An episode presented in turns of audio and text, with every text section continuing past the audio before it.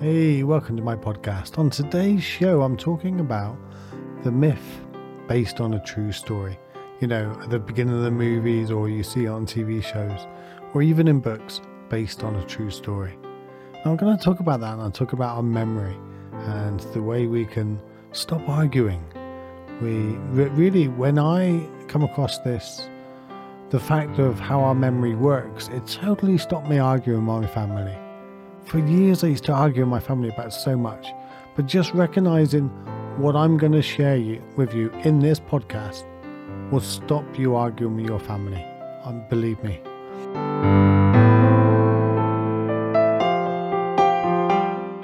Welcome to Stillness in the Storms. I'm Stephen Webb, your host, and this is the podcast that will help you to quieten your mind and find that stillness you need to overcome whatever comes your way.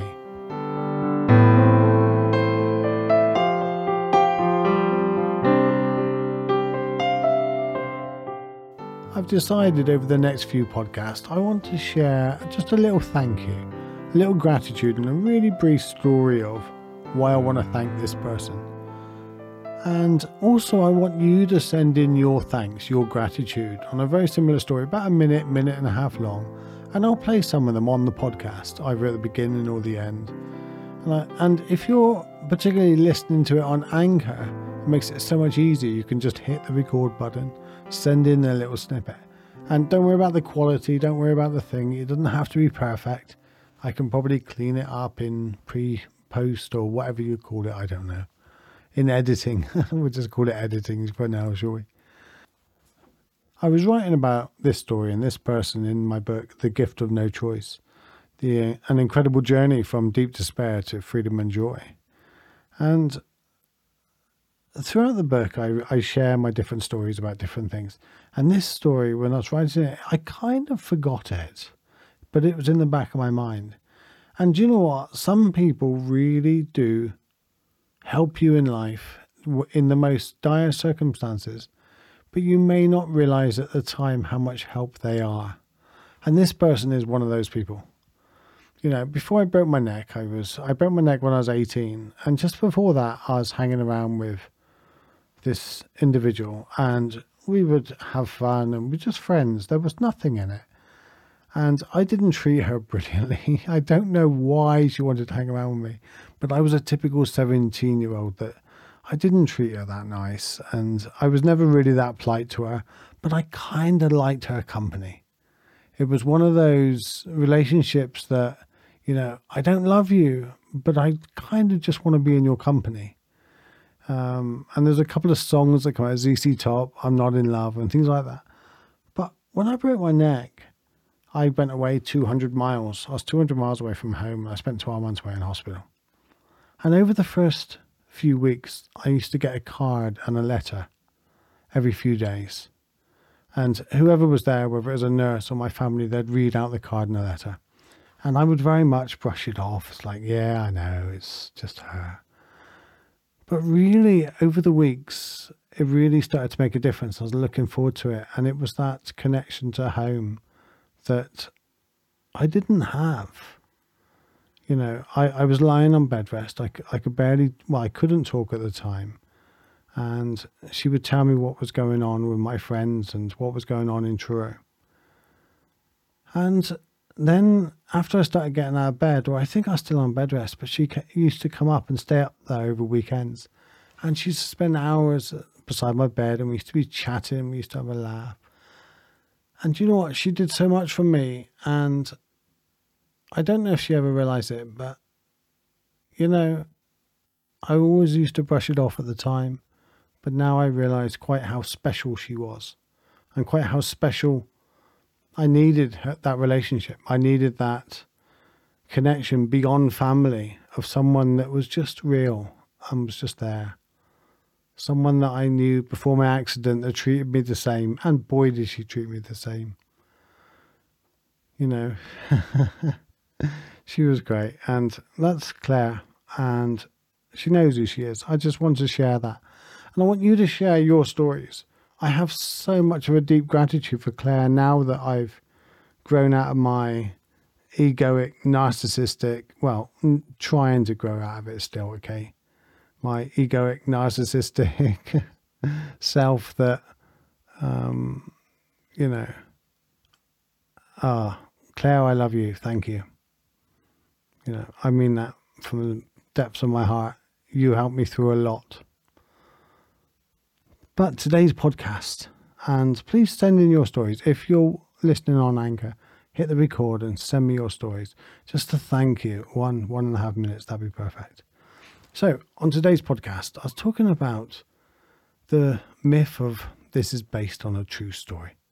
So, how many times do you and a sibling, and I'll say it with me and my sister, we would say something and I would say something back, and then within two hours, we'd be arguing about what we said. I would say to her, I didn't say that. And she would say, You did say that. And I'd be like, No, I didn't. You said this. And here's the thing here's the really crazy thing is I could remember in my head her saying it. And I could also remember me saying it. And it wasn't just, well, I can remember the words. No, I can remember their voice. I can remember w- where they were looking, what they were doing, why they were saying it, how they were saying it. And the same with me. And of course, they would do the same thing. Yet both of us cannot be right. How can both of us be right? It's impossible. It just doesn't work. So who's wrong? Both of us are right and both of us are wrong.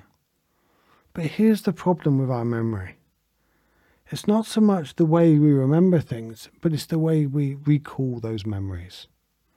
And if I said to you now, think of a rabbit, think of a rabbit in your mind and make sure it's a really good image of a rabbit. Now, Have you got that? Ready?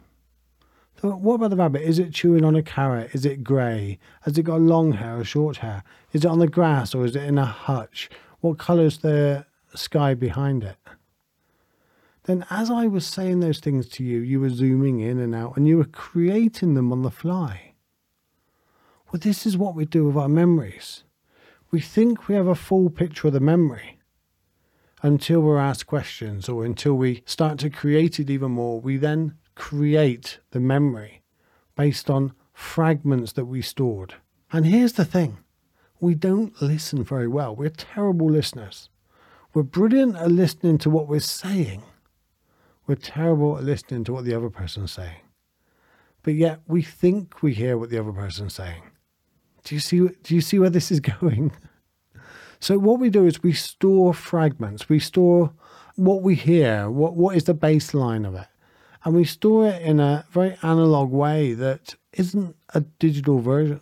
The difference between digital and analog, a digital version is an exact copy, noughts and ones, whereas an analog one is roughly you know, if you had an analog light, you can turn it up and you could have it on any kind of level. If you've got a digital light, it's on or off, or 50%, 100%. You cannot have 52%. Whereas analog, you can have all of them. So when we store things in, I'm really geeking out here now, and I apologize. I'll get back to like normal life in a moment. but, but when we store things in an analog way, the brain doesn't know to go, okay, that's a conversation with your sister. I'm going to store that in truth. And then you watch a movie that's very similar, and your brain goes, I'm going to store that in the movie, untruth. Or maybe partly true if it's based on a true story. Your brain doesn't know those things. So, what your brain does is just store everything in the best way, in a mingled way, somehow in your mind.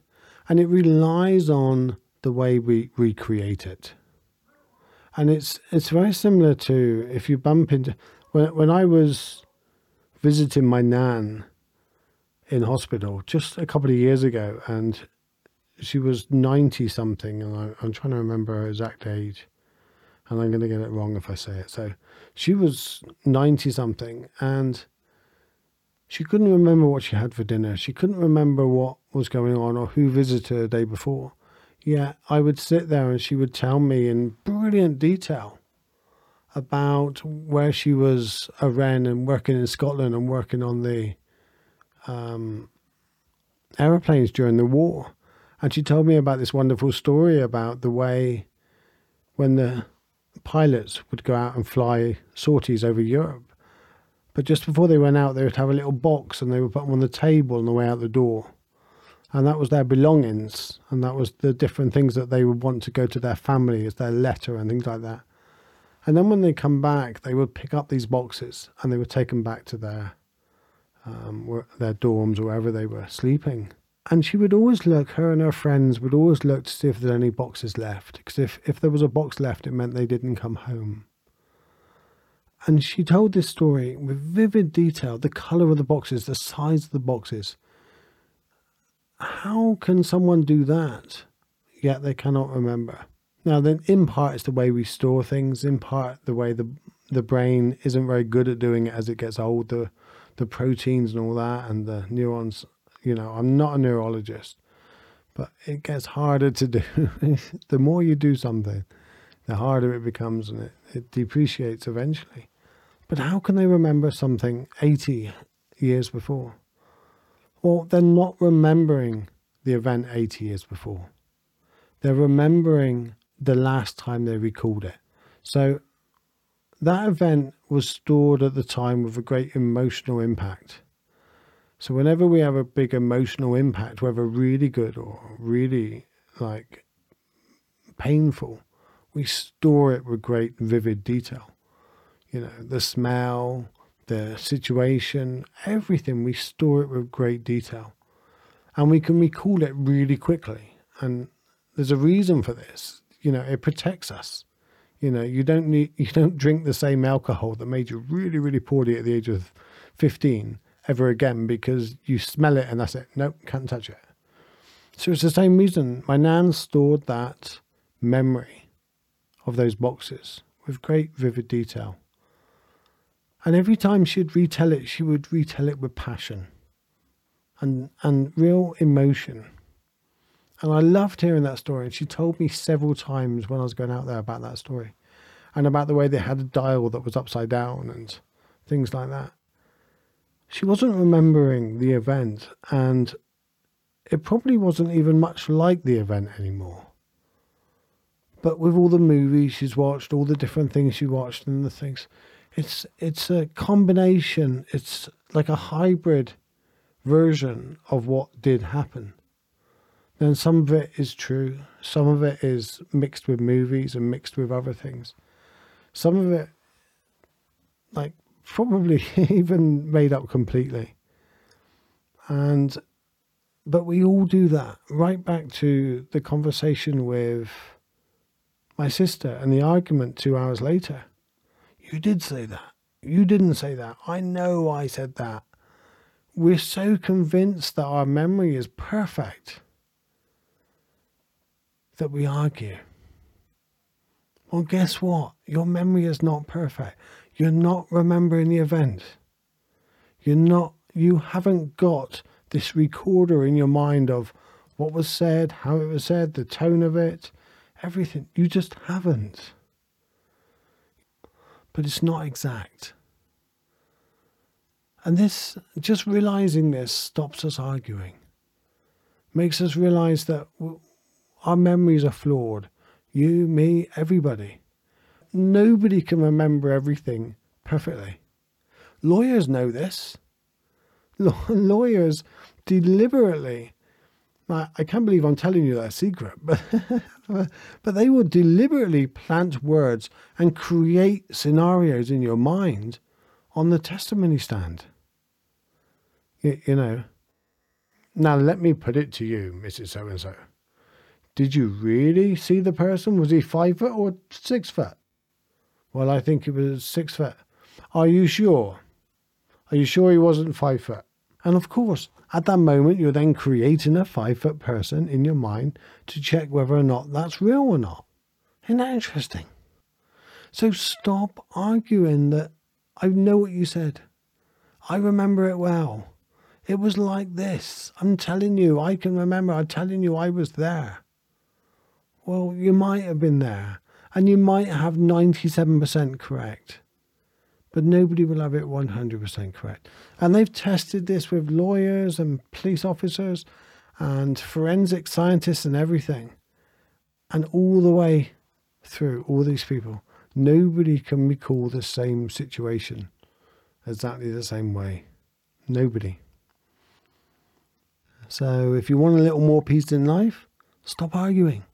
Stop arguing that you can remember, that you're right. Maybe they're right, and maybe your recollection of the event is wrong. Maybe you're mixing yours with a movie or something like that. It doesn't feel like it because what you can see in your head is, you know, a high definition, brilliant version of like what we said with the rabbit. you know, we we have this illusion that we can we can recall everything perfectly, and we can't. It just simply doesn't work like that.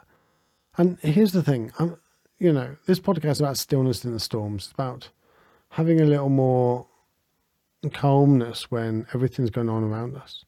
Well, the reason why I share this is because if you re- if you realize how your body works, and you realize how things are going, in the way of recalling your memory, we stop arguing. We start having compassion for the other person and understanding. We stop this, I'm right, you're wrong.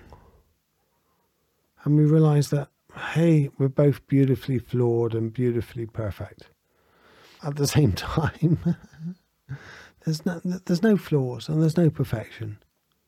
It just is what it is. And we just stop arguing. There becomes a softness to our conversations with people.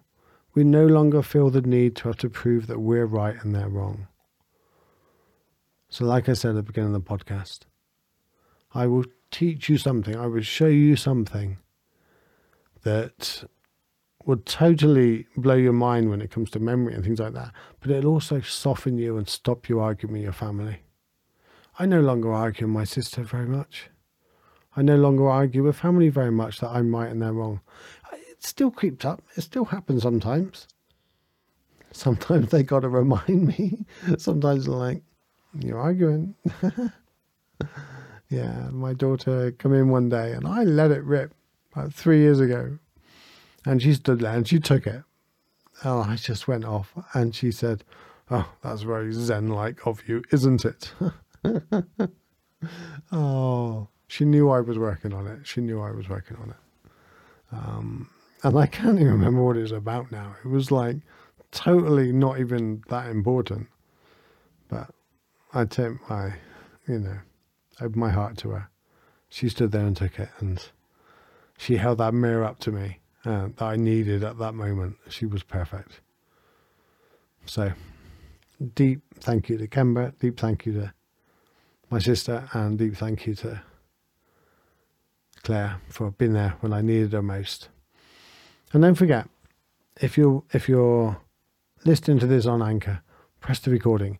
If you're not on Anchor, head over to my website or go over to Facebook and just type Stephen Webb Inner Peace, Inner Peace Guy or something, and find me and send me a voice or send me a little email or something.